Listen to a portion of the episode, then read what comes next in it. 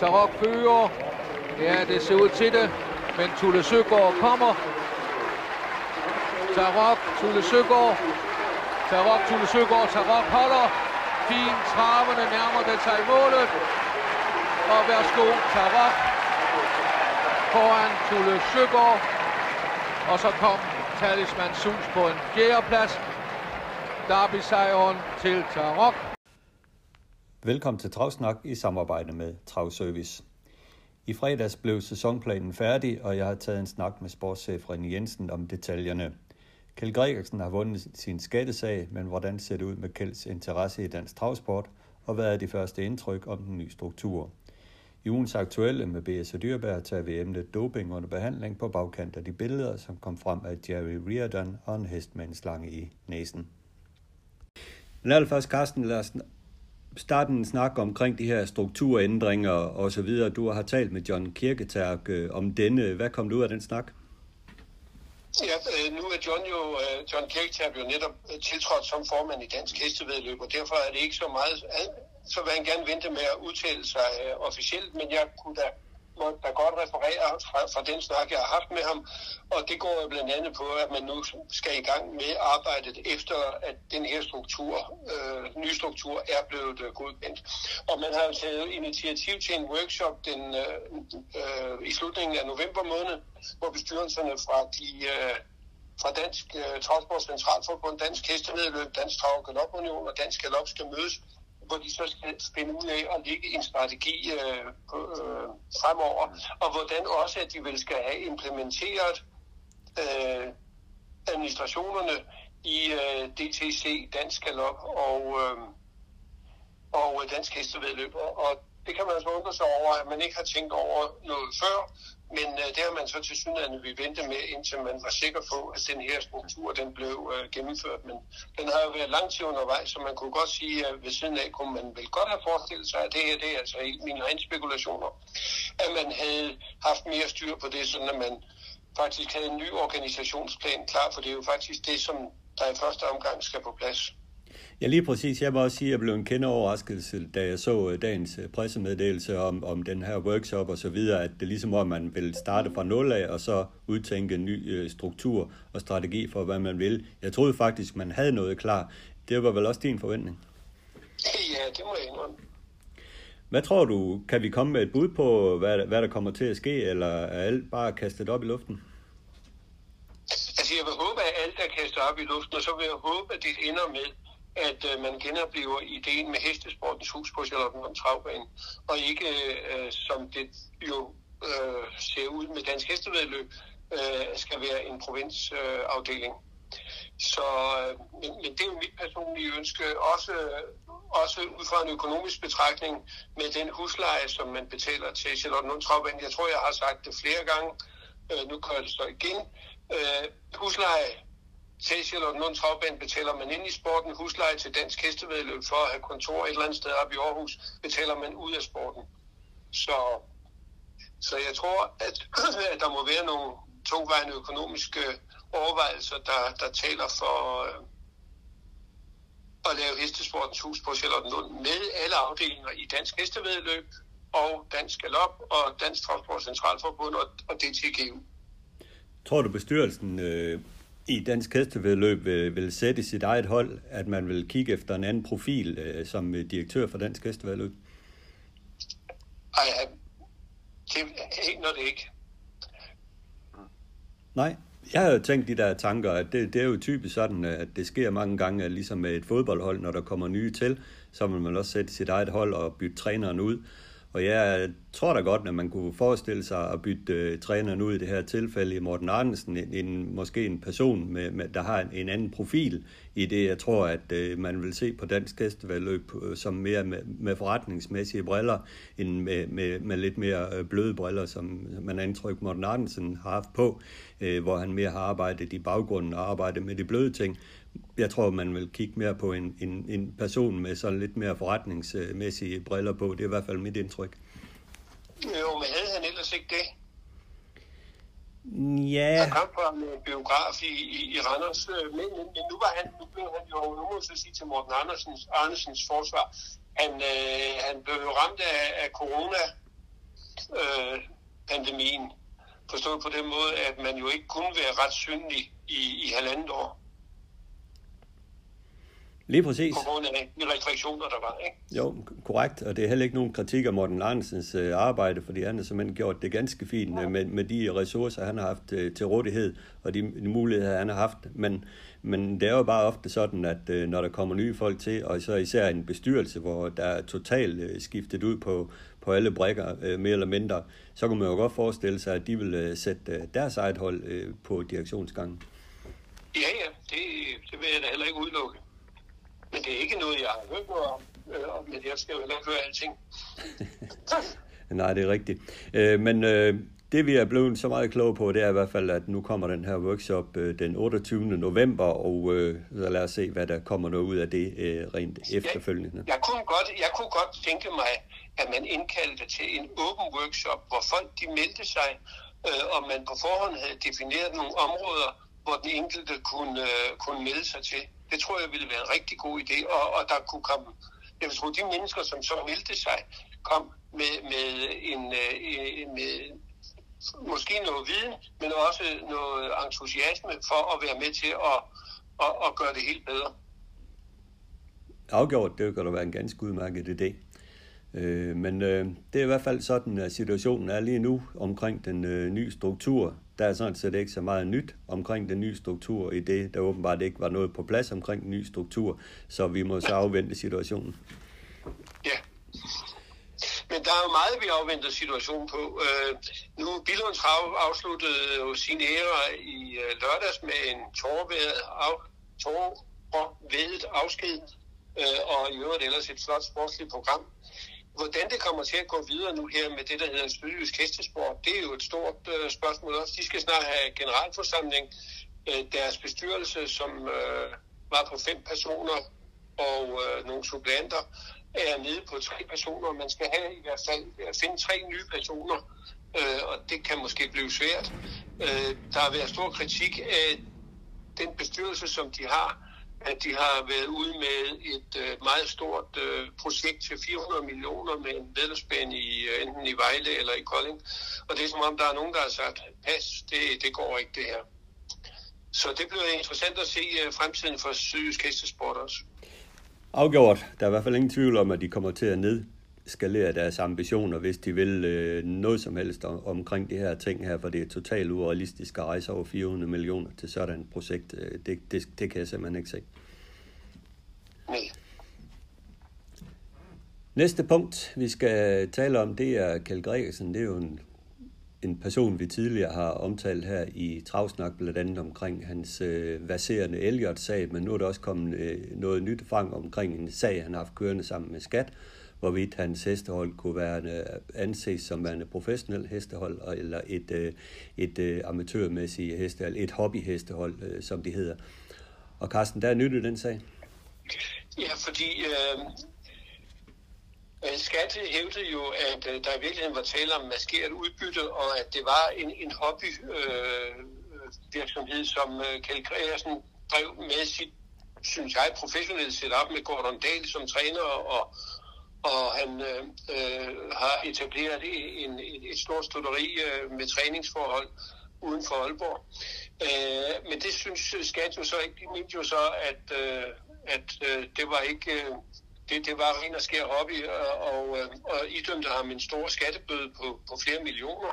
Den sag har Kjell Redersen så taget til landskatteretten, og i går der kom afgørelsen, at han øh, fik medhold i alle, i alle punkter.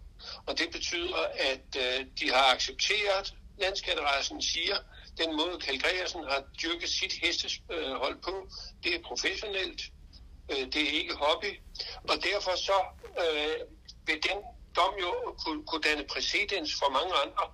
Så det gælder nemlig ham, som Kjeld Gregersen nemlig altid har gjort det. Han har ikke sat sig ud og kørt en hest om morgenen i træning eller noget som helst. Han har måske kommet ned og klappet en hest, og det er det. Han har solgt ud af heste, han har købt heste, eller købt og solgt, og han har drevet det professionelt hele vejen igennem. Og, og, og, og når landskatteretten kan acceptere den måde, som Stuttgart Disney er blevet drevet på, så må det danne præcedens for andre hesteejere, som vil drive deres hestehold på samme måde, som Stuttgart Disney er blevet drevet. Ja. Det er indtrykket af på et tidspunkt, det var jo, at øh, Kjeld følte sig presset til kvæg den her sag til at sælge nogle af sine heste, øh, blandt andet Fosso og Dum, Fossa og, og Dumbo og andre, øh, for ligesom at vise, at det her det blev drevet på en forretningsmæssig karakter. Er det også dit indtryk? Ja, nu var der jo altså også det med uh, Elliot-sagen og, og det udfald, som den fik. Og den er jo slet ikke afsluttet endnu, Elliot-sagen. Den skal jo op i, i øh, en landsret øh, her i begyndelsen af januar måned. Så øh, det, var, det var jo lige så meget det, der, der, der gik ham på, men det kan da godt være, at det har været lettere for Kjell Gregersen at, at beslutte sig til at sælge uh, hans derbyvinder Dumbo og, og Fossa øh, når han så samtidig kunne, øh, kunne hjælpe sin øh, skattesag på vej ved at sælge dem. Ikke? Ja, øh, der har været skattesagen med, med eller der har været sagen med, med Elliot, der har været en skattesag, der har været nogle øh, tvister omkring hans position inden for dansk hestevedløb, hvor han blev frasat og så videre. Jeg fornemmer en mand, der, der ligesom var søgt lidt væk fra dansk travsport. I år har han ikke øh, købt nogen åringer. Det er i stedet blevet købt, øh, købt nogle svenske åringer og så videre. Han har selv kun opdrettet nogle øh, få danske heste. Tror du, at øh, Kjelds fokus er kommet lidt væk fra dansk travsport i forhold til de her sager? Ja, men jeg tror også, at øh, det til en vis grad øh, øh, kan øh, føres ind til, at der sidder stadigvæk en mand, der hedder Claus Storm i dansk travsport. Og, og Claus Storm og Karl Kreersen har jo været opponenter ikke mindst i øh, Elliot-sagen. Så jeg tror, at den dag, hvor Claus Storm ikke er i dansk travsport mere, så kan det godt være, at vi ser øh, Kjeld Kreersen købe danske hest igen. Okay.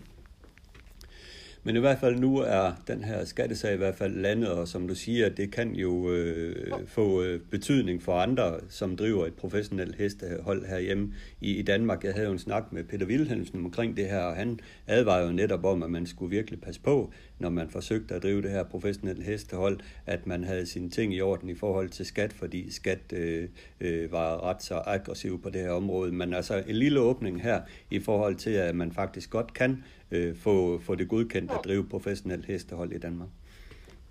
Ja.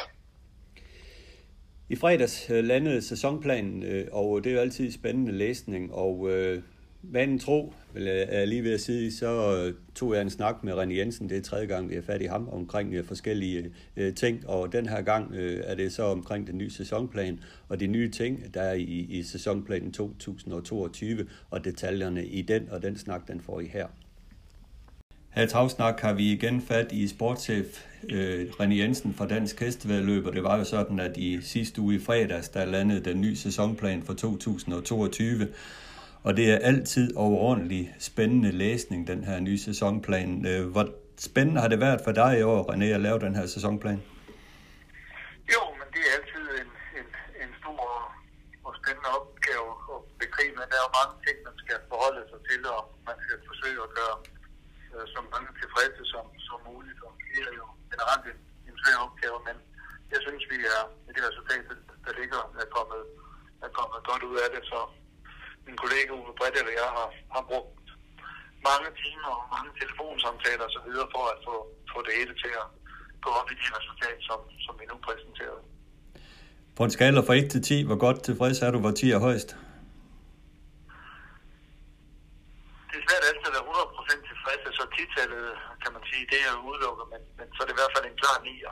Der er altid nogle ting, man, man godt kunne tænke sig kunne have været lidt anderledes, men, men igen, man må give og tage, så derfor får man ikke øh, alt, hvad man ønsker sig. Det er lidt som juleaften, kan man sige. Man håber, man får det meste af det, men det er sjældent, man får det hele.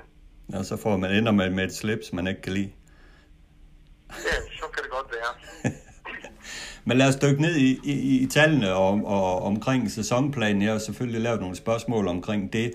Og allerførst, uh, René Billund uh, travet er lukket ned uh, fra med i år, og de havde i år 19 løbsdage, men totalt er der skåret med 22 løbsdage i sæsonplanen næste år. Hvorfor?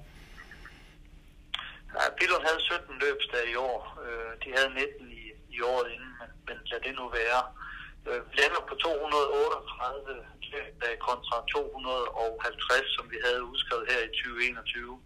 Går vi tilbage til 2019, havde vi 237, det havde vi også i, i 2020, så vi ligger cirka på, på det samme antal. Og angående Billund, så kan man sige det, at øh, de kombinerede trav galopbaner i Odense, Aalborg og Aarhus har valgt at slå nogle af deres amatør- og galopdage sammen næste år i noget, vi kalder kombidage. Og det gør, at der så er blevet frigivet nogle dage, og derfor er der ekstra dage i både Odense, Aarhus øh, og Aalborg, plus at Skive har fået to nye ekstra dage.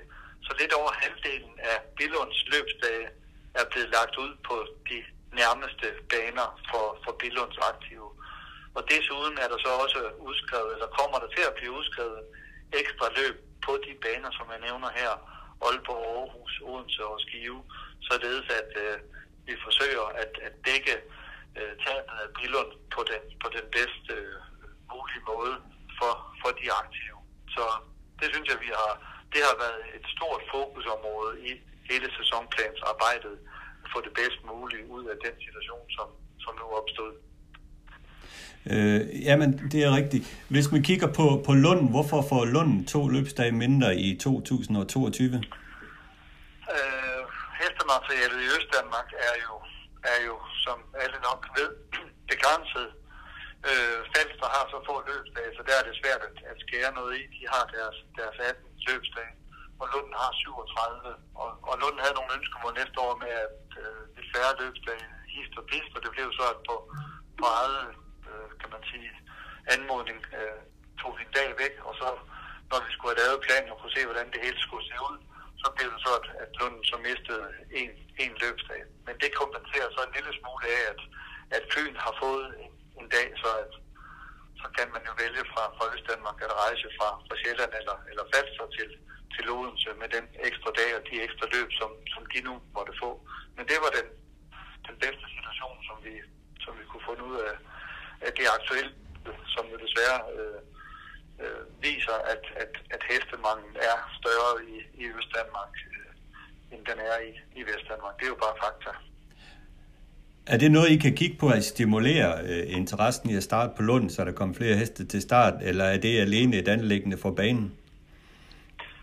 Øh, det, nu skal vi til at kigge, noget vi lavede løbsdag, nu skal vi til at kigge på noget præmiebudget, så det er klart, at vi har nogle værktøjer, man kan gøre, øh, hvordan man skal, skal kunne øh, stimulere det, det ene eller det andet. Og det vil jeg så sige, at præmiebudgettet, det er ikke, det er ikke på plads lige nu, her nu, når vi taler ved.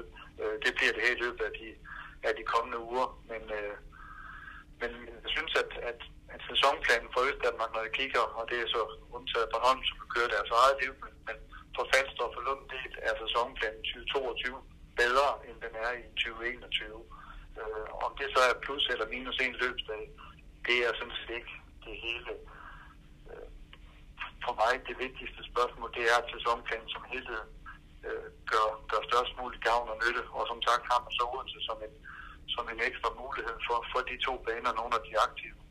Øh, så gælder det om at få lavet den bedste helhedsplan. Ja. Øh, det er jo blevet meldt ud, at der er et uændret præmiebudget i 2022, og i og med, at der udskrives øh, færre løb, så kunne man måske der også udlede, at der kunne være større præmier i løbende. Er det tilfældet? sagde lige før, så er præmiebudgettet ikke blevet, lagt fast.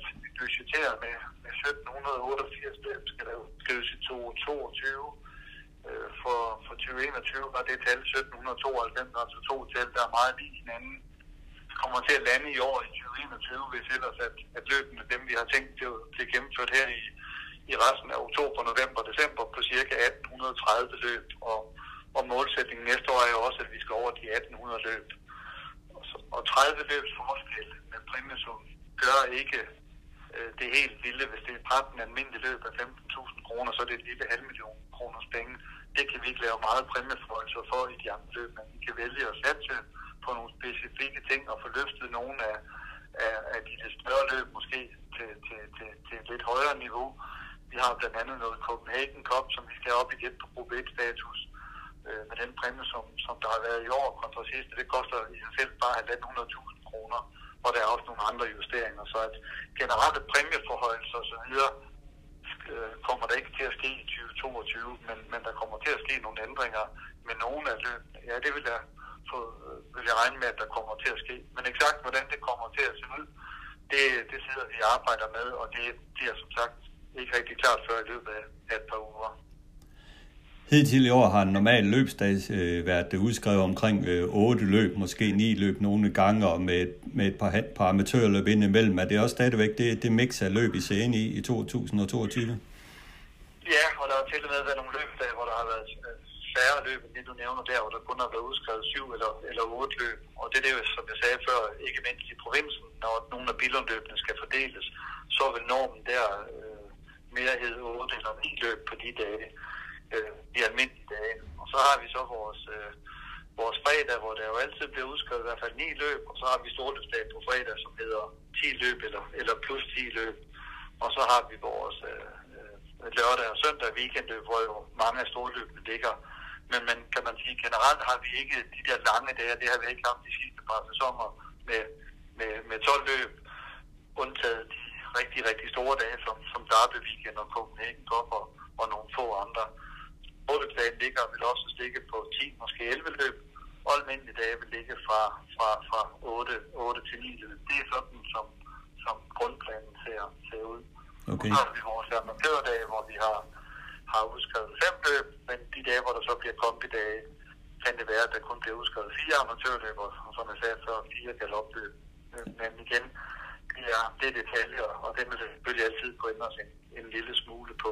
Ja, nu du nævnte de amatørdage, så er jeg ved at kigge på det. Der har jo været ret så mange amatørdage i år, de har været ret så populære med masser af heste til start når jeg skimmer sæsonplanen igennem, der kan du selvfølgelig korrekse mig. Jeg synes ikke, jeg ser så mange amatørdage i sæsonplanen 2022. Er det, er det på grund af de her kombidage også?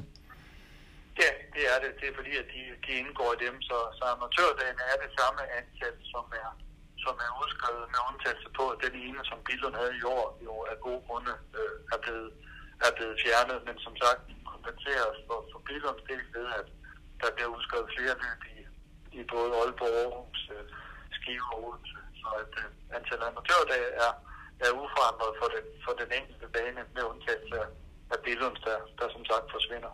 Okay, super. Vi har jo et samarbejde med Sverige omkring den her sæsonplan, men det er jo også vist sig, at det rent omsætningsmæssigt i danske løb er lukrativt at have Norge med til at spille ind i de danske puljer. Er der tænkt i de baner, man skal koordinere med Norge også for at få flest mulige samspilsdage med dem?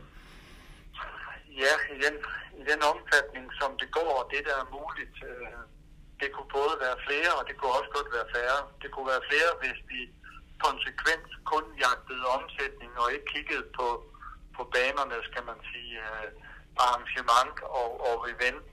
Så kunne starttidspunktet jo selv generere flere omsætningskroner, hvis det var det eneste, vi havde prive på. Men vi kigger, kigger jo både på sportsspil og event i en, i en samlet enhed, kan man sige. Og det er klart, at Danmark har jo en kultur, hvor man gerne har storløbende bækkene i weekenderne på, på lørdag og søndag.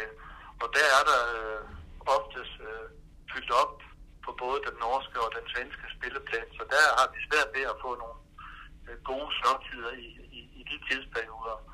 Men om eftermiddagen i hverdagen, eller en lørdag aften, eller, eller lunch, eller hvad det nu kan være, der ved vi jo, at vi, at vi ligger alene. Men, men det er nok de færreste, der vil have et storløb en søndag aften i start kl. 22 eller en, eller en torsdag middag kl. 12.00. Så det er jo det er igen, som jeg siger, det store billede, at man skal forsøge at se til, til alle de der aspekter, som, som nu er inde. Men, men øh, Q1, altså de første tre måneder, der har vi lavet sæsonplanen ud fra ønskemålet fra Sverige. Den har vi lavet sammen med, med nordmændene, således at Danmark tager sig af af Lundstrav og mandag cirka hver 14. dag, og vi tager også af lørdag aftener med fælles skandinavisk spil øh, hver 14. dag. Så der er lavet et, et, et rullende schema der. Og så har vi selvfølgelig prøvet øh, i den øvrige del af sæsonen, at der hvor der er mulighed for at få nogle gode slottider, og også banerne har givet accept på det, at køre på nogle tider, hvor vi ved, at, at, at vi kan få nogle ekstra omsætningskroner i, i kassen. Så der er blandt, blandt andet i sommerperioden nogle, nogle øh, løbsdage med start kl. 15.30, og så er der selvfølgelig vores øh, almindelige, eller sædvanlige power hour dage, vi kommer hen fra april af, hvor vi starter kl. 17. Og angående løbetiderne, så er der stadigvæk et lille øh, spørgsmålstegn ved, øh, ved nogle, nogle få af dagene, at vi skal have et, et sidste møde med nordmænd og med svenskerne her i løbet af en uges tid eller to, hvor de sidste starttider skal, skal komme på plads. Så det er muligt, der sker en lille ændring ud fra, fra det, som, som, som er med banerne i dag. Det er, det er mindre korrigering, der sker der, og det er netop som du spurgte om, hvis der nordmændene kan, kan komme med, om det gør, at vi kan, kan flytte for eksempel fra kl. 14 til kl. 11, eller, eller hvad det nu skulle kunne være.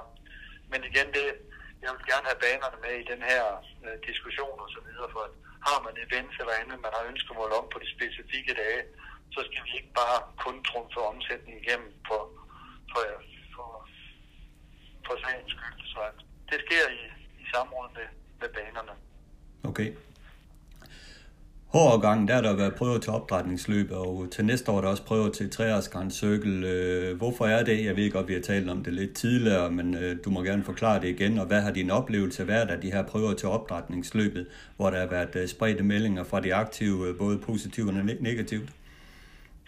Ja, men hvis jeg starter med forklaringen, så er det jo, at vi forsøger, at de løb, som indgår til præmiechancen, at ud fra et sportsligt synspunkt, så skal alle have mulighed for at kvalificere sig nu kommer opbremsløbet med i år, og næste år der indgår jo Grand Circle 3 også, også i præmiechancen. Så derfor bliver der kørt prøver, og de bliver så kørt den torsdag den 16. juni i Odense, og det bliver så også Odense, der er finalebaner for, for, for alle finalerne, altså både Hængste Valland og Hopper og koncentrationsløbet. Det har jo tidligere været udspredt.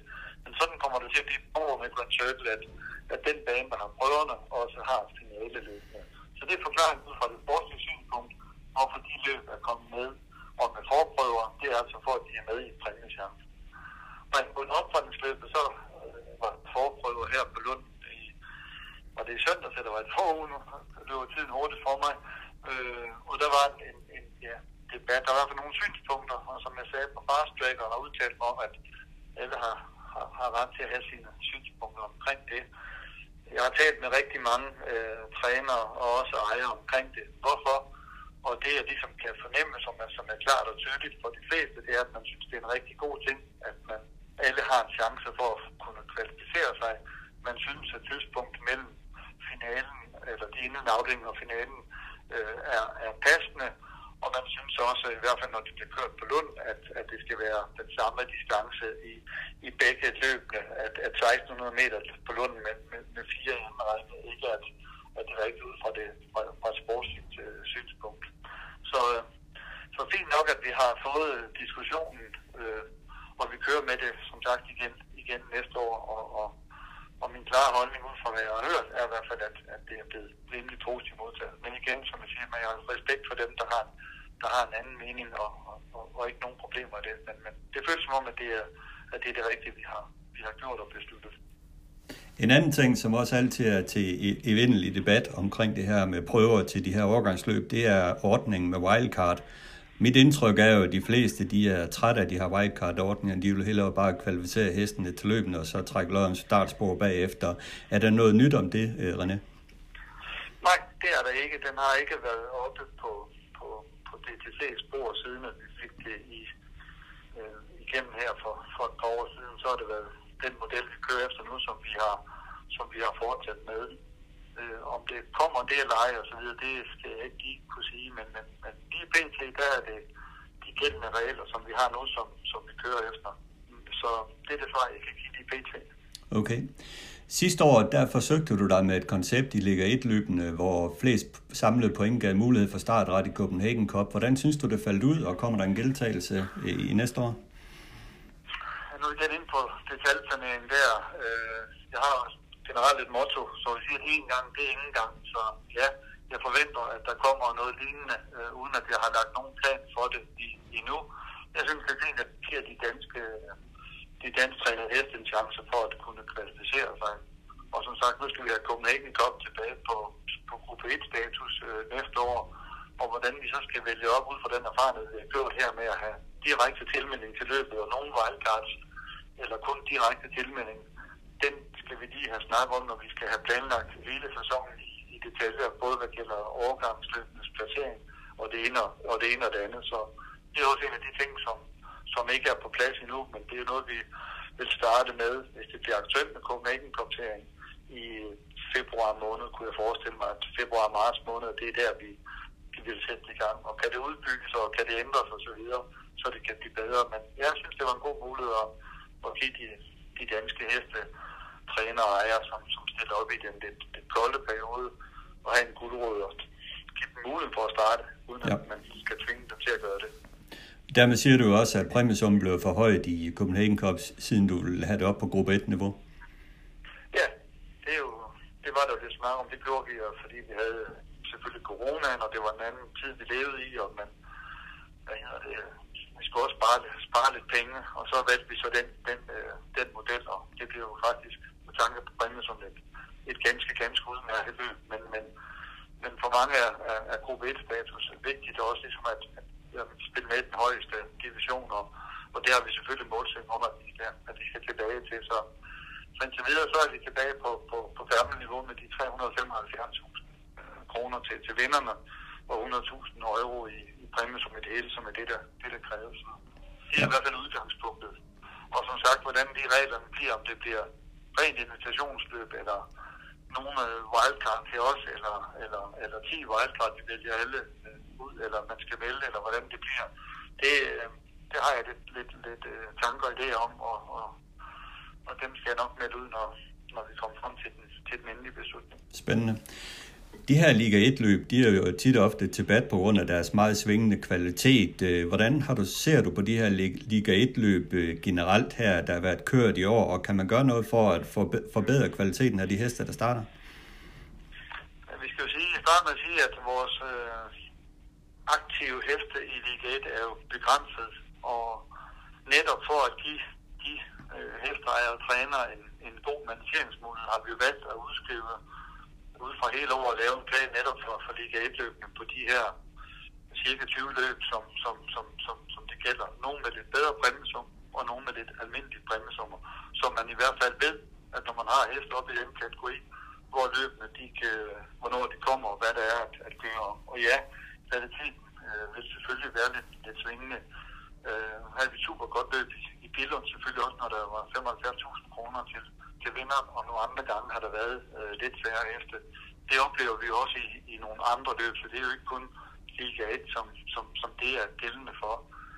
Men øh, jeg tror, det er 2, 2 millioner kroner, der har været i, i præmiesum i de Liga 1-løb, som vi har ofte gjort i, i kalenderen, og det er cirka 5 procent af, af, af vores præmiebudget. Og, jamen, det synes jeg er et, et, et, et fint niveau, niveau at, det, at det ligger på, så det er også min plan, at vi, at vi kører videre med det. Og så at der så bliver nogle enkelte løb hist og pist, som, øh, hvor, der, hvor der mangler et, et par heste eller ej, jamen det er ligesom en problematik, som vi, vi kommer til at leve med. Jeg, jeg synes i hvert fald, at vi giver ejerne og trænerne et redskab for at kunne manifestere deres heste og vide, hvornår der, der er noget at køre efter, og hvornår løbet de, de ligger hen. Og så siden er der selvfølgelig nogle, kommer der jo stagerløb og andet, hvor der også er mulighed for at gå ud. Men det er i hvert fald løb med autostart, hvor, hvor, hvor der bliver lagt en plan, ligesom vi laver for, for, for to år, så tre år, så andre ja. heste.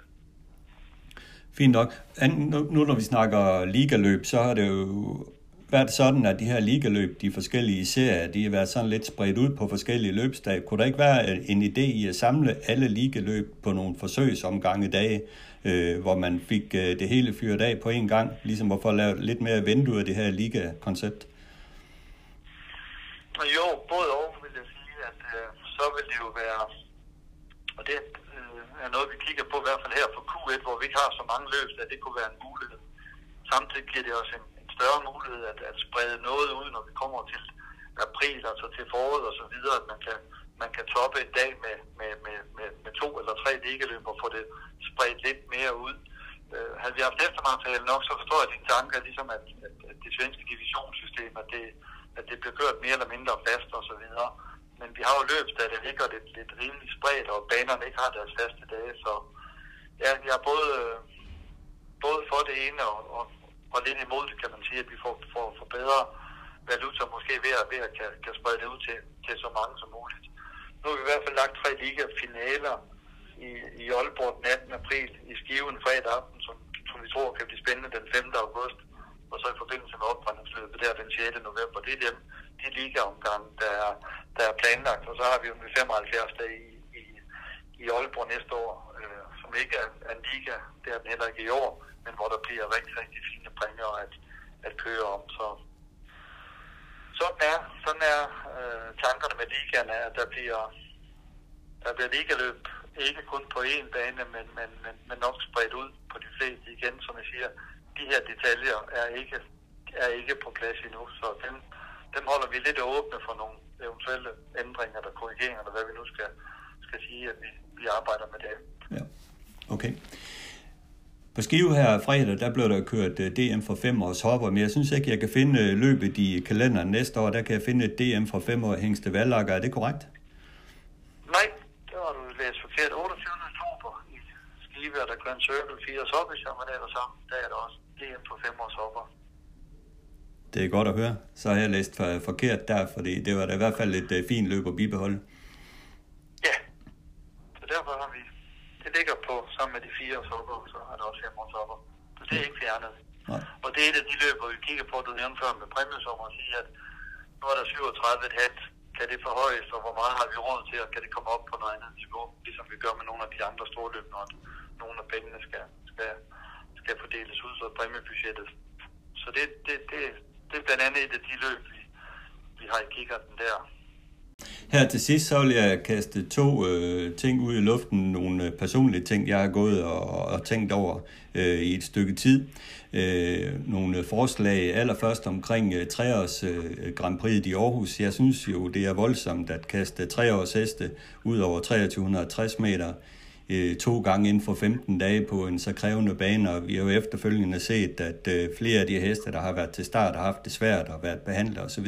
Øh, jeg synes, det er for hårdt med 2360 meter i Aarhus to gange inden for 15 dage for tre års. Øh, har du tænkt sådan nogle tanker? Jeg er ikke øh, blevet forestillet øh, spørgsmålet, at det skulle være et problem. Øh, så nej, det har jeg ikke, øh, det har jeg ikke været hverken selv tænkt over eller, eller blevet konfronteret med. Så, så den, den kan jeg ikke lige give dig, give dig noget svar her lige, lige her nu. Den vil jeg godt lige tykke lidt på. Det er fair nok. Ting. Det er fair nok, men jeg tænker mest på hestenes velfærd, da vi skal jo gerne have hesten i mange år. Øh, det er sådan nogle øh, tanker, jeg går med. En anden ting, som jeg også har spekuleret lidt over, det er jo det her med øh, det her Breeders Crown-koncept, som man kender fra andre lande, som jeg synes øh, virker vældig godt.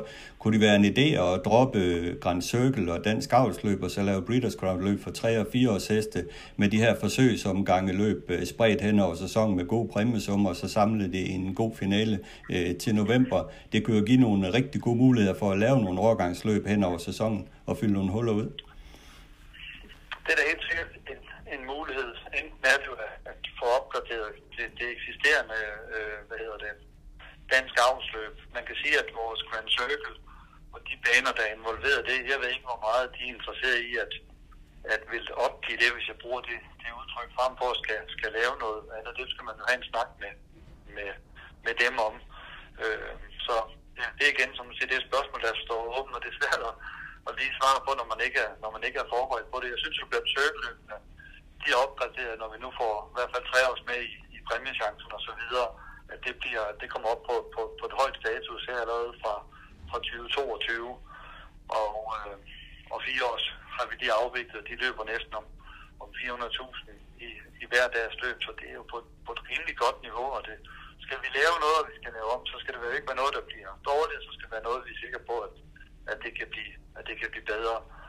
Og som både du og jeg ved, så har vores øh, antal af vores unge heste er jo ikke, øh, er jo ikke overvældende. Så vi skal jo passe på, at vi skal kunne få lavet noget, som passer ind sammen med, hvor de andre overgangsløb ligger henne, og øh, så at vi kan få nogle gode slutprodukter. Og mange af vores overgangsløb for de tre og fire år ligger i nogle rimelig faste rammer og så videre, hvor der er pauser imellem. Så, så der er meget der, der lige skal flyttes, og der skal laves om, hvis man skal, hvis man skal lave noget andet. Så det er noget, man lige skal bruge tid på at, at tænke på, hvis, hvis, hvis det skulle kunne blive aktuelt. Ja, men hvis man kigger på dansk avlsløb, øh, René, så er der jo ikke ret mange penge at køre om der, og det ligger meget sent på sæsonen. Øh, det koncept kunne vel godt trænge til at blive pusset lidt af? Ja, det, det giver der ret i set på sæsonen. Det ligger i november måned, hvor dit Breeders' Crown, som du lige sagde, også ligger. Jeg ved godt, at der, der skiller måske 14 dage, men, men det ligger jo der, når, når alt det andet det er overstået, kan man sige. Så er det et ekstra, en ekstra guldråd, der kommer der for dem, dem, der har det i. Men ja, det er noget, man kan kigge på, og det er et spørgsmål, som jeg har stillet til, til DTC at sige, hvordan kan vi kigge på, hvordan kan vi få gjort dansk afstøb øh, større eller, eller bedre, og det må vi forsøge at kigge på i fællesskab. Og når man skal lave noget bedre, så er det klart altid at pengene i hvert fald i første række, man, ja. man kigger på, så det bliver mere interessant. Ja. Men nu har jeg i hvert fald kastet min tanke ud i luften, og du skal have tak for dit forsøg på at svare på det, fordi det var ganske uforberedt, som, som du selv siger, René. Men øh, i hvert fald øh, tak for snakken den her gang omkring øh, sæsonplanen. Det er altid spændende at, at tage den her øh, med dig. Tak for snakken. Selv tak. Carsten René Jensen fortæller i detaljer øh, på mange områder omkring den her sæsonplan, og en af de ting, han fremhæver, det er jo det her med, at man vil have Copenhagen Cup øh, tilbage som et gruppe 1-løb i 2022. Hvordan ser du på det? Jeg ser meget positivt på det. Jeg synes, det er synd, at vi ikke har et, øh, et virkelig stort internationalt løb. For Copenhagen Cup har faktisk et godt øh, ry øh, internationalt. Øh, men det er klart, det vil jo langsomt gå nedad, hvis det kun er et gruppe 2-løb. Gruppe 1-løb er jo for de allerbedste, og, men det kræver en, øh, en præmiesum på, på 100.000 euro. Og det, det, kan vi, det har jeg så også indtryk af, at øh, de penge vil, øh, vil René Jensen finde. Vi skal jo ikke være bange, vi skal jo ikke overse, at Copenhagen Cup har stor international opmærksomhed fra spilleselskaber, og der bliver spillet for millioner på Copenhagen Cup-dagen udefra. Så derfor så øh, er det jo altså en dag, som også betyder noget rent øh, økonomisk. Altså selvom det, det er et selvom det, det er et, en, en sportslig flot dag, og det skal vi jo heller ikke øh, glemme. Vi får virkelig præ- præsteret noget topsport på Copenhagen Cup-dagen, det som vi rigtig godt kan lide. Men vi får altså også øh, penge i kassen ved det internationale tilspil, som der er på en Copenhagen Cup-dag. Ja. Øh, sidste år var det jo et løb, som man øh, tilmeldte øh, til, og så var der et par enkelte wildcards, og René har jo ikke, endnu ikke taget stilling til nu, hvordan han laver oplægget til næste år, om det bliver med udelukkende wildcards osv. Men det, der gør øh, løbet også interessant i sæsonplanen, det er jo, at det ligger midt i maj, og øh, der er jo måske mange, øh, som kunne tænke sig at bruge det her løb som et afsæt til elitloppet og, og, og gøre en god figur i Copenhagen Cup. På det område, der ligger det jo godt til i kalenderen. Nå jo, men det har det jo gjort i mange år. Ja. Øh, der har det jo været, på nogen har det været sidste chance for at, at kunne komme med. Det man kunne ønske nu her også med, det, med de tætte bånd, vi skal have til svensk travsport, det er jo, at en sejr i Copenhagen Cup giver plads i, uh, i elitlopsfeltet. Det gør for eksempel en sejr i Finlandia Ajo, der afvikles uh, den første lørdag i maj, uh, normalt. Uh, og det er et sprinterløb også godt nok. Øh, den giver plads i, i elitlopsfeltet, og det synes jeg også, at man kunne gøre med øh, Copenhagen Cup. Det vil i hvert fald... Men det er klart, at hvis ikke det er et gruppe 1-løb, så vil man ikke gøre det. Nej. Men når det er et gruppe 1-løb, så kan man gøre det, fordi hvis det er et gruppe 2-løb, så kan man så sige, jamen så vinder Tinus ham, og den har måske ikke noget at gøre i Copenhagen eller i elitloppet. Ja. Men, øh, men, men der, der bliver jo med gruppe 1 status, så, så får vi jo bedre heste til, endnu bedre heste til start. Ja. Og, og, og netop, det, jeg synes, det er en god pointe, det der med, at uh, det kunne virkelig løfte løbets uh, status, hvis uh, der var et, en, et billet til elitloppet til, til vinderen i det løb. Der, det kunne virkelig løfte det. Ja, det kan jo helt sikkert. Ja. Så går vi til afdelingen kort nyt. På lørdag, der køres jo CL øh, Müllers Memorial på jeres ro med, med Extreme til start, det er jo et løb, øh, som tidligere haft et par danske vinder i Atomtest og Tarok, øh, og så nogle placeringer inden for de seneste år, blandt andet til Åbe Vand og Classic Grand Cru og, og så videre. Men øh, i år synes vi jo, at dansk travsport er vel godt repræsenteret med Extreme til start, som vel står med en god vinderchance. Ja, han er jo en af løbets favoritter. Og man kan undre sig over, at Sten Jule er hoppet af. Det kan jeg ikke rigtig helt gennemskue, og hans forklaringer, dem, øh, dem har jeg også svært ved at, at forstå, men... Øh, Jamen det er rigtigt. Altså, hans forklaringer på det har været meget løse. Kom, Carsten. Hvad til? Hvad siger du? Jeg siger, at Sten Jules forklaring har været meget, meget på det område der, hvorfor han er sten af, og så har givet køreturen til, til Thomas Urberg her. Øh, han er jo kommet med en kommentar om, at øh, jeg kan jo ikke køre den altid, og, og så videre, men jeg ved ikke, om det er, det er et skridt på vejen til, at han øh, vil øh, gå mere med i baggrunden, den gode Sten Jul, og så øh, lade de her øh, overlade nogle af køreturene til andre. Ja, det er jo det, han siger. Jeg er jo på vej til at trække mig tilbage, men, men omvendt sagde han det jo med, med et lille skævt smil, øh, tror jeg. Og, og så samtidig har det jo været noget, der har været undervejs i, i lang tid. Nej, jeg, jeg, jeg ved ikke. Et, øh, jeg ved ikke. Nej. Men det Men, vi ved, men vi kan jo bare konstatere, at Thomas Urberg kørte den, og Thomas Urberg han øh, har, har kørt mange liste for, for Sten Juhl gennem tiden, og også med stor succes. ja. Og øh, Extreme er i hvert fald en af favoritterne til at vinde det her løb. Det er helt afgjort. Det bliver meget spændende at se. Helt klart. I dag, fredag og lørdag, der køres der Breeders' Crown finaler i USA. I dag er det toåringerne, og lørdag der er det treåringerne og de ældre hængste og valakker og hopper. Og der er utrolig mange penge at køre om. Øh, I bare i travløbene i, er der omkring 24 millioner kroner øh, til udbetaling til hestejerne i de løb der, så det er voldsomt mange penge, der køres om. Og blandt toåringerne, der havde vi jo set frem til i prøverne med Venerable, men hun gjorde sig bort med galop rundt sidste sving, og så var det jo i stedet en anden Warner datter, Little Bit Alexis, der gled frem, og også en meget spændende hop i JAB, en hop efter Mission Brief, der gjorde det godt. Blandt toårige heste var det jo testing, testing. Jeg lå mest mærke til en Wallner hest, og så også Tim Paul henover, som jeg holder højt oppe. Den var tredje år mål, men sad, mig lidt, sad lidt fast med, med kraft og sparet. Jeg ved ikke, Carsten, om du har kigget på de her amerikanske toåringer. Du, vi snakkede lidt sidst også omkring Wallners øh, dominans, og øh, han ser jo i hvert fald ud til at have favoritterne både blandt hængster og hopperne. Ja, der er ingen tvivl om, at, øh, at øh, breeders, altså i USA siger man, it all comes down to the breeders crown. Uh, og uh, der er ingen tvivl om, at, uh, at, uh, at han vil, uh, at, at one outcome, de vil, de vil dominere. Det tror jeg. Men der er en ting, man skal lægge mærke til, og det er positivt uh, i det hele taget, hvis man gerne vil følge de her løb på The Meadowlands. I morgen, hvor, hvor det var treåringer og ældre heste, der skal starte, så startede det faktisk kl. 18 dansk tid. Så, øh, så man kunne øh, tilbringe hele lørdag aften med amerikansk trav. Det kan Og, man, ja. og, og i hvert fald danske spil, Dantoto udbyder spil til, øh, til løbsdagen, og så kan man jo også øh, følge løbende der på, Ja. ja. på Dantoto.dk. Ja, og ATG Live, de sender også øh, direkte fra løbende med svenske kommentatorer, så jo, det, det bliver en øh, rigtig stor aften, den her.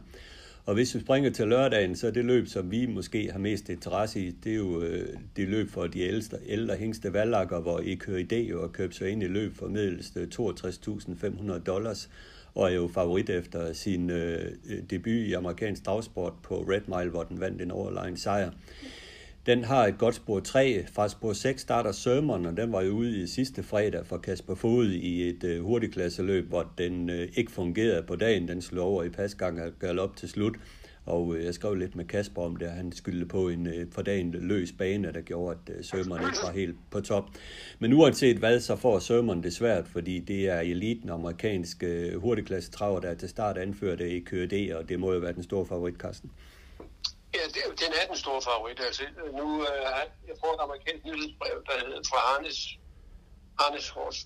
Øh, og øh, der er fem ud af seks tipper, de har øh, EQVD som, som, som øh, favorit.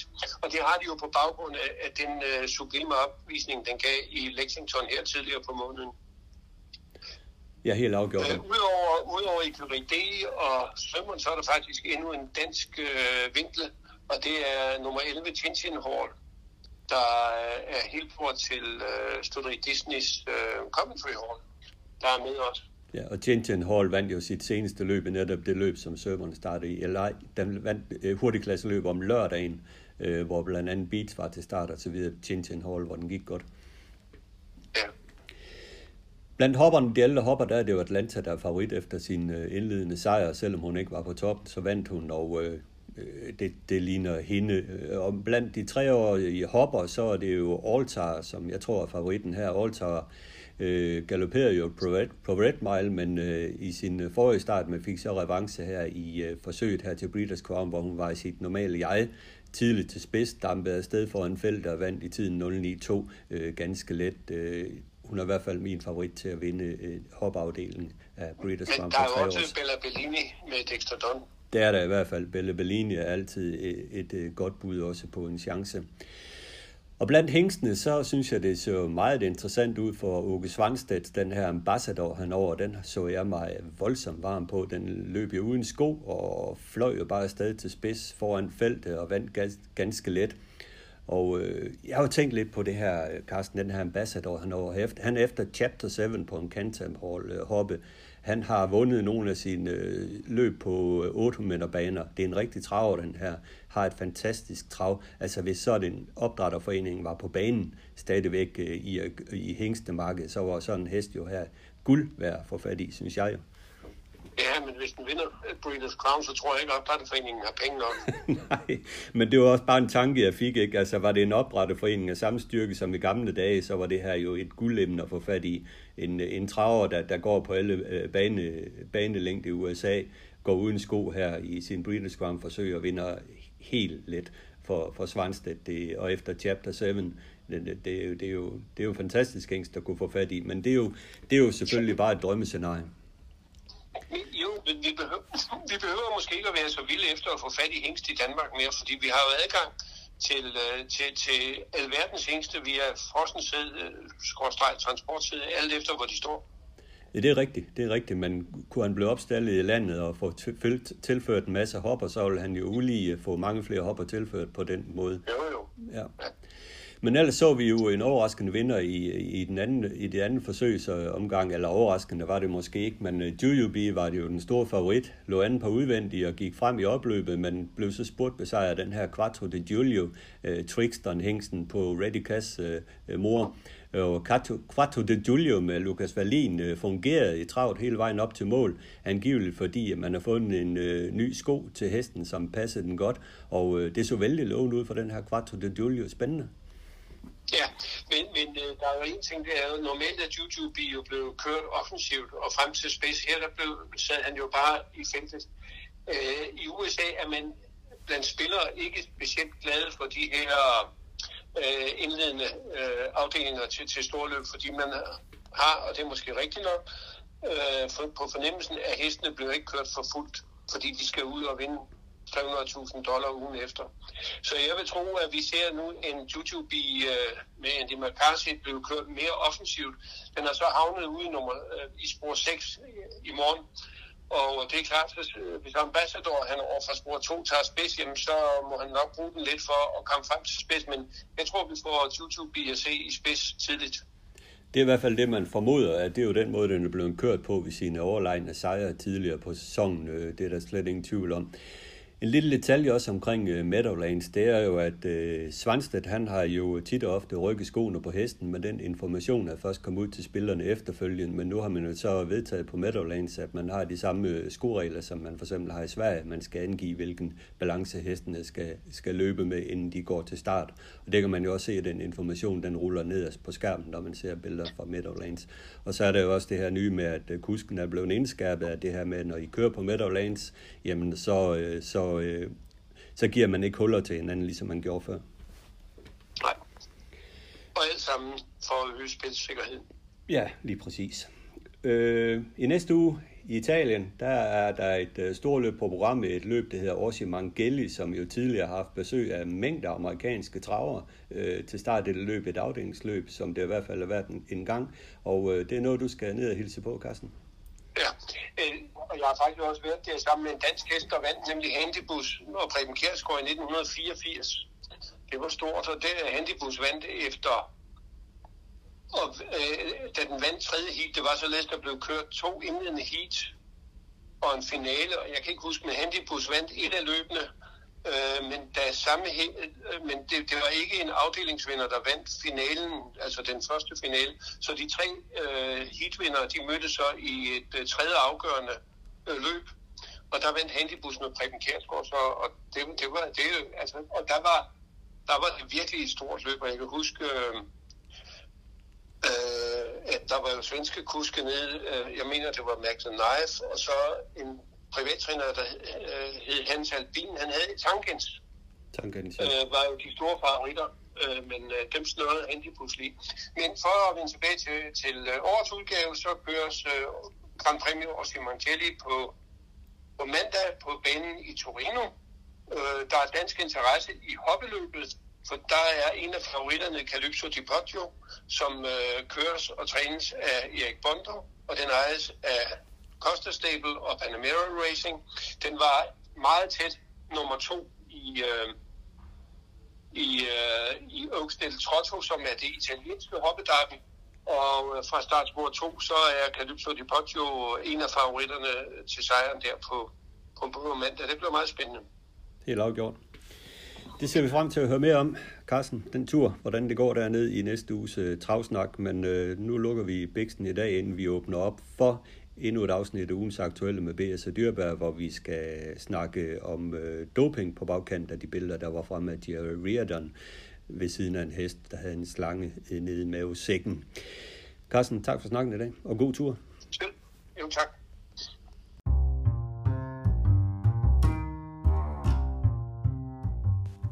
Ugens aktuelle med BS og Dyrberg.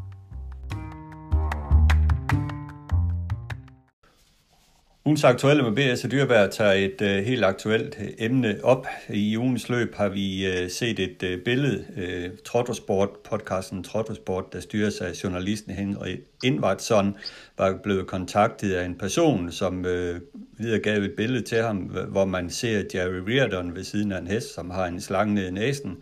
Øh, og angiveligt er han ved at give den noget vand af elektrolytter. Det er i hvert fald forklaringen fra Reardon selv, dagen før hesten skulle starte på Vincennes, og hvor den i øvrigt øh, vandt. Men det er jo klart, at det har sat en hel masse tanker i gang hos øh, de forskellige, og øh, for en træner som dig, Bent, øh, hvad, hvilke tanker har du omkring at se en af dine kollegaer øh, gøre det her?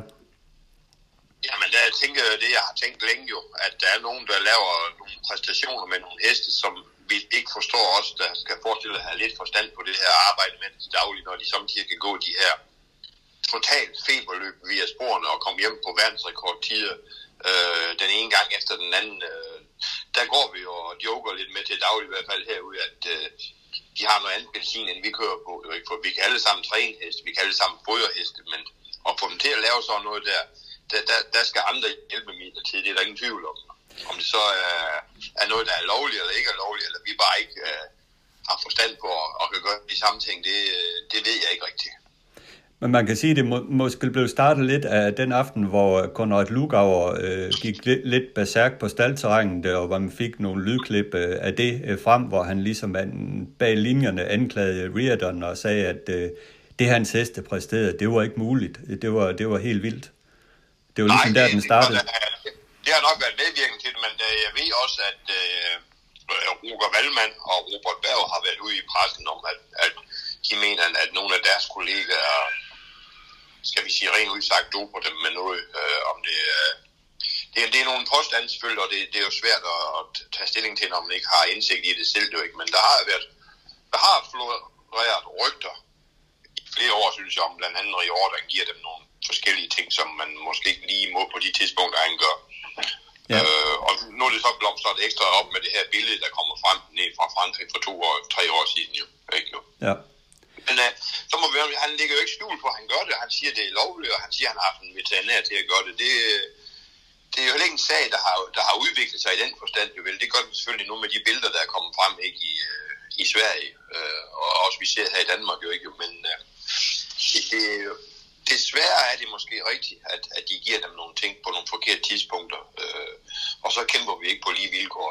Nej, men, men det jeg har læst, øh, Henrik Ingersson har lagt en blog op i dag, hvor han siger, at efterfølgende øh, den her podcast og de billeder, der er han blevet kontaktet af en hel masse mennesker, som bekræfter de her ting, altså givetvis dalfolk.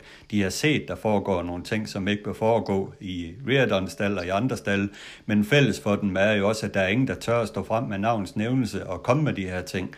Men man kan så sige, at til det brug har Svensk Travsport jo den her whistleblower-ordning, øh, hvor man kan kontakte øh, Svensk Travsport i den her whistleblower-ordning med informationer, og de er også blevet kontaktet. Og herhjemme i Dansk Travsport har vi også en whistleblower-ordning, som man kan bruge, hvis man, man ser de her ting, man ser nogle ting øh, ske, som ikke bør ske, hvor det er decideret doping. For eksempel, det er, der, der er på tale. Og jeg kan i hvert fald kun opfordre folk til at øh, øh, gå, henvende sig til den her whistleblower-ordning, hvis man ser noget. Jeg ved ikke, hvordan du har det med det. Og det har jeg absolut. Det har jeg absolut. Det, for det, det jeg kan fandme pitch mig af, hvis, det, hvis det er rigtigt, og det er det jo, det kan vi jo se på billederne, ikke? Men, men, men de ting, okay. og jeg kunne ikke finde på at gøre det, vel, jeg har ikke mulighed for at gøre det, og som jeg så siger til dig, så kæmper vi ikke på lige vilkår, det, det kan virkelig, jeg har rigtig sagt pisse mig af, jo, ikke? Det, er jo, det, det her gælder det også spillerne, ikke? men her gælder det også hestens ved og vel, og frem for alt, at vi skal konkurrere på lige vilkår, så må vi se, hvem er, der er bedst til at træne, og hvem der er bedst til at fodre, og alt det der jo ikke. Men når man begynder med de ting der, så er det jo håbløst at være med. Ja, det man mistænker, når man øh, bruger en slange øh, ned i mavesækken, det er jo milkshake-doping. Og øh, det, er ja. jo ikke, det er jo ikke noget, man som sådan øh, tester for i Danmark. Øh, det gjorde man for, jeg tror for tre år siden var der en løbsdag i hvert fald, måske i Skive i hvert fald på Lund, hvor man havde nogle milkshakes-test, men det er jo ikke noget, man tester for i Danmark.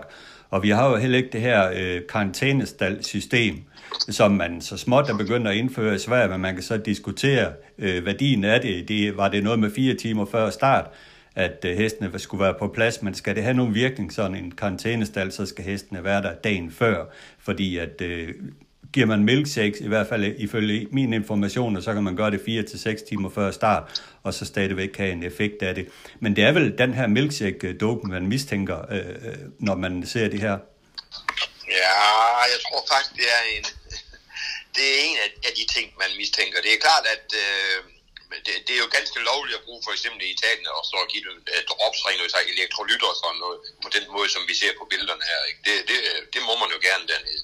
Og det er måske også nødvendigt, når de kører i 30-40 graders varme, at de der siger, man må også i Amerika. Ikke? Man skal bare meddele, at man gør det jo. Men der er jo også blevet brugt nogle andre midler øh, på den måde her. Der er noget, der hedder DMSO, og det er noget, der, der både er smertestillende og, og, og tager diverse andre ting i kroppen af hesten, som man også kan give på den måde her, ikke jo. Og det er i hvert fald noget, der er præstationsfremmende. Og om det er det, der er i, uh, i slangen, det ved vi jo ikke jo. Igen, men jeg er da ikke i tvivl om, at det med så stadigvæk er stof, der bliver brugt også herhjemme. Ja, men vi, vi bruger det i ekstremt tilfælde. Jeg, jeg har selv brugt det til én hest i år, må jeg sige. Ikke? Og, øh, men det er en hest, jeg ikke har kunne få infektioner af og haft virus, og jeg ved ikke, hvad vi har behandlet med. Og så blev jeg anbefalet af dyrlægen, at jeg skulle prøve at give den den her kur. Selvfølgelig Øh, inden, det er faktisk ikke en hest, der starter i øjeblikket. Øh, og det, som du siger, der er 14 dage, hvor det er jo ikke ulovligt at bruge det. Vel? Nej. Der er bare det ved det, at effekten på den er utrolig god direkte, når man giver det. Og du kan ikke måle det to dage efter. Eller ja, så vidt jeg ved, eller dagen efter, eller hvad fanden, eller kan man ikke tage det i en dopingprøve. Vel? Så det, det, der skal man tages med, rent udsagt, øh, slangen i halsen, ikke? For, for at kan blive dømt med den næsten. Ja, men jeg synes jo, det, det, er jo et, øh, det er jo et voldsomt stof at bruge. Det er jo blandt andet kraftfremkaldende også på heste, så jeg synes jo, det er et voldsomt stof, man skal virkelig passe på med at bruge. Og jeg undrer mig meget over Reardons øh, udtalelse i en artikel i Travgaloprunden, hvor han siger, at han brugte det, det MSO-stoffe blandet op i glycerin, som man smurte ind i hestens mundhule, hvis han er mistanke om en infektion, der er på vej. Øh, så han, han lægger jo ikke skjul på, at han bruger det her stof. Nej, det er også det, jeg siger. Det, det er jo det, det, manden skal jo tages i den, inden for de karenstider, øh, for at kan blive dømt jo. Ikke, jo. Han, bruger det, han bruger det måske rigtigt, det ved jeg ikke jo. Altså, men men øh, det er jo fandme svært at sidde her og dømme her i Danmark med en mand, der, der går rundt op i Sverige, ikke? og så har vi set nogle tilfældige billeder, kalder jeg dem jo, ikke? jo. Øh, der heller ikke er dømt ud for jo. Men øh, det er bare ærgerligt, at vi skal have de der mistanker, synes jeg, på at, at det måske er det, der er skyld i mandens fremragende resultater. Ja, men hvis vi ser på DMSO, som du selv siger, det kan være utrolig svært at spore en dopingprøve, og omkring en milkshake, jamen vi tester slet ikke for det herhjemme, øh, og øh, vi har ikke karantænestalsordning og så videre. Er det naivt at tro, at, øh, at alle bare kører ren, og de ikke bruger sig af de her midler? Nej. Jo, det er naivt at tro, ja. Det er ja. det absolut. Det, det er der ingen tvivl om. Øh, der er nogen, der ingen samvittighed har, når det gælder sådan noget, og bare skal prøve på at få de bedste resultater, man overhovedet kan, uanset, uanset midler. Og så i hvert fald prøve på ikke at blive taget selvfølgelig. Ikke jo? Ja. Øh, men det ved både du og jeg, det findes, for ellers, øh, det, det, der er sgu nogle heste, de kan ikke lave de der, de laver på, kan vi kalde det ren benzin. Altså, vi, vi, vi, jeg plejer at sammenligne det med cykelrytterne. De kan ikke køre Tour de France i 30 dage, hvis ikke de får hvis ikke de får andet end øh, en cola og vand. Nej. Det er bare noget af min filosofi af det, men jeg tror, jeg har ret. Ja. Jeg kan huske øh, for nogle år siden på Musketerdag, øh, der var det jo tale om, at en udlandstrænet hest på dagen blev kørt væk i en transport, og kom tilbage på banen igen og startede et løb, og der var det jo snak om, at den hest, der var blevet milkshake dopet. Jeg ved ikke, om du kan huske den snak, men der var i hvert fald masser af rygter om det. Og det er jo ligesom om, det et, vi tester jo ikke rigtigt for det, så der er jo lidt frit frem for at gøre sådan nogle her ting. Jamen det er jo det, det er. Det er det, det er, ikke? Men, men, øh, men du må jo trods alt, du må, vi må ikke gøre det, vi er enige om. Og hvis nu vi siger, at den her hest bliver kørt væk, det er jo selvfølgelig fordi, hvis de skulle have slangen ned i halsen, at det står man ikke at gøre ind i stallen på en løbstad. Jo. Så er man mulig i hvert fald. Jo. Ja. Øh, og det er der, du kan tages jo. Ikke? Fordi de ting, de giver det er jo noget, der ikke kan måles åbenbart bagefter. Jo. Ikke? Jo. Uden, jeg, uden jeg har helt forstand på det, må jeg nok sige. Ja. Øh, og det, det er jo, ja, ja, så er der for lidt kontrol, men, men vi er jo lidt på vej i den retning, hvor der bliver mere og mere kontrol, synes jeg nok. Jo, ikke? Jo. Men jeg er ved at kigge på musketerdagen de sidste tre år. Altså i øh, 19 og 20, der blev der taget henholdsvis 12 og 11 dopenprøver på, på dagen. Sidst sidste, her i år der blev der kun taget 8 dopenprøver på musketerdagen. Og mit indtryk er, at antallet af dopenprøver her hjemme i Dansk Travsport er været, er været for nedadgående i år. Måske er det økonomi, jeg ved det ikke, men det er i hvert fald bare en konstatering fra min side, at jeg føler ikke, der blev taget så mange dopenprøver øh, som tidligere år herhjemme. Hvad er dit indtryk af det? Ah, jeg tror du har ret i. Der bliver så taget lidt, uh, der bliver taget lidt, lidt flere træningsprøver, og det ved jeg ikke, om du har tjekket op på det også. Altså, de kommer og tager nogle prøver på hestene, inden vi starter dem i nogle øh, respektive større løb. Ja. Uh, jeg, jeg har for mit eget vedkommende flagret også, det er den, jeg har haft i år, og hun er blevet testet uh, flere gange. Uh, en, efter startmelding, når de, de skal se, at de starter først, ikke? og så har der været en dyrlæge frem uanmeldt, at vi kommer om to timer og tager lige en prøve på, på den hest jo, ikke? Det er også en dopingprøve, og de er selvfølgelig ikke rigtig fremme offentlige. Jeg ved ikke engang, om vi har dem inde på trav.dk, men det er jeg ikke helt sikker på. Det er de ikke. Og jeg kan sige dig nu også, øh, det var der dopingprøverne også engang, de er heller ikke derinde mere. Nej. Øh, vi, får det på, vi får det på mail nu, øh, når resultatet er frem. Altså, når de forhåbentlig er negative. Jeg fik faktisk lige for to dage siden på, på flagret også fra Aalborg Storpris. Ja. Øh, der kommer bare en mail. Øh, flagret også dopingprøve var negativ. Øh, jeg havde faktisk diskussionen lidt i går med Henrik Poulsen, der var over og, tjekke op på hesten, som han plejer hver anden torsdag, hvor vi står og siger, at der, der burde jo følge en, øh, en faktur med, hvor vi lige vil sige, ikke? en madsæl på, hvad det er, de har undersøgt for, og hvad tallene var. Ikke? Jo. Øh, så det, det, det der med bare lige at sige, det, jamen der var negativ, hvad nu hvis det var positiv, så var der kommet samme besked jo ikke, men hvad var den positiv for, og alt det der jo ikke. Det var jo rart nok at have på skrift jo ikke. Jo, men der tror jeg godt, jeg kan give dig forklaring på, hvorfor der, hvorfor der ikke findes nogen uh, tal på, hvad man direkte måler. Det er simpelthen fordi, så kan man begynde at spekulere i, hvor meget eller hvor lidt man kan give et stof for at slippe igennem testen. Ja, det, det, øh, jamen det har du nok ret i, jo ikke? men jeg synes bare, man har, man, man burde have lov til at få det oplyst, når man har fået udtaget en dopingprøve, så må, burde man få at vide, hvad det er, man undersøger for, og hvad tallene var, synes jeg. Ikke? Ja. Men det, det, det, det kommer du aldrig til at få at vide. Det gør man nok ikke, nej. Det er lukket land. Så det er ingen tvivl. Fuldstændig. Men om vi, om vi kommer til livs, det tror jeg aldrig, vi gør jo. Vel, jo. Altså, men øh, det er jo klart, nu sætter det lidt gang i det igen med de billeder der med, med Riordan, der står og gør det her jo ikke. Jo. Men øh, tror du ikke også, at det er nok i glemmebogen om en måned igen? Eller hvad? Det tror jeg faktisk ikke, der. Jeg har de informationer, jeg har læst mig frem til, det der, at der lige nu øh, er der en hel masse mennesker, der retter henvendelse omkring nogle ting. Og øh, jeg tror, man begynder at gå lidt mere i dybden om, om det her, og vil øh, mere målrettet forfølge de her ting, og lave de nogle udvidede milkshakes-tester, forskellige andre tester, og mere målrettet test mod DMSO. Øh, jeg, jeg tror bestemt ikke, øh, det slutter herved. Det, det er jeg ret overbevist om. Det håber jeg da i hvert fald ikke. Jeg, jeg tror da, at svensk travsport og vi herhjemme øh, vil have mere fokus på det. Det håber jeg da. Det håber jeg da også. Så bliver det jo, så bliver det jo virkelig spændende at se fremover, når de kommer de der heste, der plejer at være overlegen om, om de stadigvæk er det. Ikke? Altså jo. Ja.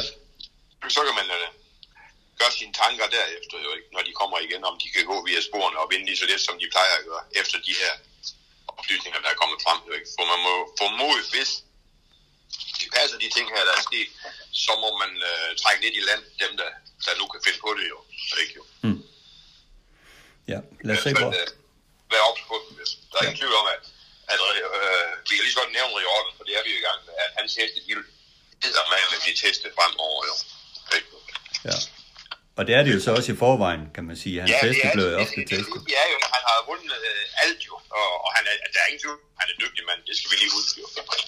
Altså, det, det, man kan ikke kun dope dem til at vinde for Der skal andre ting til også med, med træning, pasning og fod og alt det der jo ikke jo. Men, men øh, de er jo testet, som du siger, for han har vundet elite op og alle de andre store løb i Sverige, og man tager et dope på hver eneste gang derovre. Ja, ja, bestemt. bestemt. Så ja, det, det, bliver spændende at følge jo, men jeg vil håbe, man, man finder ud af, om der er noget jo ikke, og så der bliver dømt for det, og, eller frem for alt, at det bliver stoppet, må vi hellere sige jo, ikke? Fordi, ja. som jeg siger, det er umuligt at være med, hvis ikke vi kører under, under samme betingelser, i hvert fald hvad angår medicinering. Ja, lige præcis. Man dyster på lige vilkår. Lad os lige øh, til slut her runde Grand Circle-løbene, der det rent sportslige øh, festival og speed. Hvis vi var nogen, der var i tvivl om, at han var overgangskonge, så sat, fik han jo, det er jo endnu en gang sat på plads i Odense. Let sejr. Ja, ja bare, det var, øh, ville bare bevist, at det var en lige op i Aalborg, som der kan ske for alle heste, ikke? og det er det, vi, vi går og, og frygter ved ikke, om vi gør, når vi har den slags heste. Ikke? Jeg har også været i tvivl om, om, om Flower hun, øh, holder topform fra, fra start til start, når det næsten går en måned mellem hver start, jo ikke jo. Men øh, det, det, var jo bare at sige, at det var uheldig arbejde, der skete på Festival of Speed op i Aalborg. Den var helt overlegen igen. Ja, det var den, og igen en uh, flot præstation af Fetlock Joint på andenpladsen, en hest, man snart under en, øh, en stor sejr. Ja, og det bliver, det, det bliver desværre ikke nemmere for med de penge, der ved at have løbet ind. Jo, vel, for nu er den jo også oppe i de der klasser, hvor der, der ikke er fribilletter længere. Jo, ikke, jo. Øh, men den har gjort det fremragende, og det har der været... Øh, den bedste af alle de her opkomlinger i år, i, i den overgang, må vi sige. Ja, så en jævnt hen har det i hvert fald øh, været øh, den, der har gjort det godt i rigtig mange af løbene. Og så var der jo Flaverdost i, i Bilund, øh, som jo øh, var helt overlegen, men øh, havde hun også en af sine bedste dage vendt? Nej, det havde hun ikke. Hun øh, markerede allerede lidt i... Hun havde markeret en lille smule, når jeg var med hende op til, til træning. Du bare hende lidt, så jeg jeg må bare bære hende meget ned mod første sving. Øh, jeg er faktisk lykkelig for, at da, da hun nu var, som hun var, hun ikke havde første række, så tror jeg, det var blevet galop. For så har jeg nok fyret lidt mere. Nu kunne jeg ligesom bare bakke af og lige få hende travet ind. Ikke? Og, så, og så var der absolut ingen problemer. Jo. Og, øh, hun var slidt nu her sidst på sæsonen. Det var der ingen tvivl om det. Så. Men det, desto bedre var det jo, at hun kunne klare det alligevel ikke på, skal vi kalde det en dårlig dag, var hun jo ikke jo. Men ja. på en dag, hvor jeg følte, hun ikke var på toppen, så vandt hun overlegen alligevel jo ikke. Så vi er nødt til at konstatere, at det er dronningen i overgang. Ja, det er klassehestens manér, det er det, man siger. Ja, det er det absolut. Der ser så godt ud på den hest, det er helt vildt. Og hun som sagt, til dyrlæge i går for at tjekke op, inden vi... Hun får fri en måned nu, øh, så tjekker vi hende igennem, og, og nogle små behandlinger på et bagkode og et forknæ. Det var det, Henrik Poulsen fandt på. Han har jo faktisk selv ud og køre en tur med den også, og Øh, det synes han lige, der kunne være sjovt at sidde bagved, og det synes jeg også, de kunne, fordi der er ikke mange dyrlæger, der, kan, der lige kan køre en tur med en hest. De skal tro på, hvad vi forklarer. Jo, ikke? Men ja. der har han jo den force, Henrik, at han øh, selv har, har været staldmand og, og kørt løb for den sags skyld, så det er meget nemmere for ham at lige sidde bagved dem samtidig. Ikke? Så han var ikke i tvivl, da han kom ind, hvor problemerne sad hen på hende. Og det har vi behandlet, og så gemmer vi indtil foråret. Præcis. Tak for snakken, Ja. Tak fordi du tog dig tid til at lytte til Travsnak i samarbejde med Travservice. Har du input, idéer, kritik, ros, ja hvad som helst til podcasten, så giv mig en mail på adressen henrikdyrberg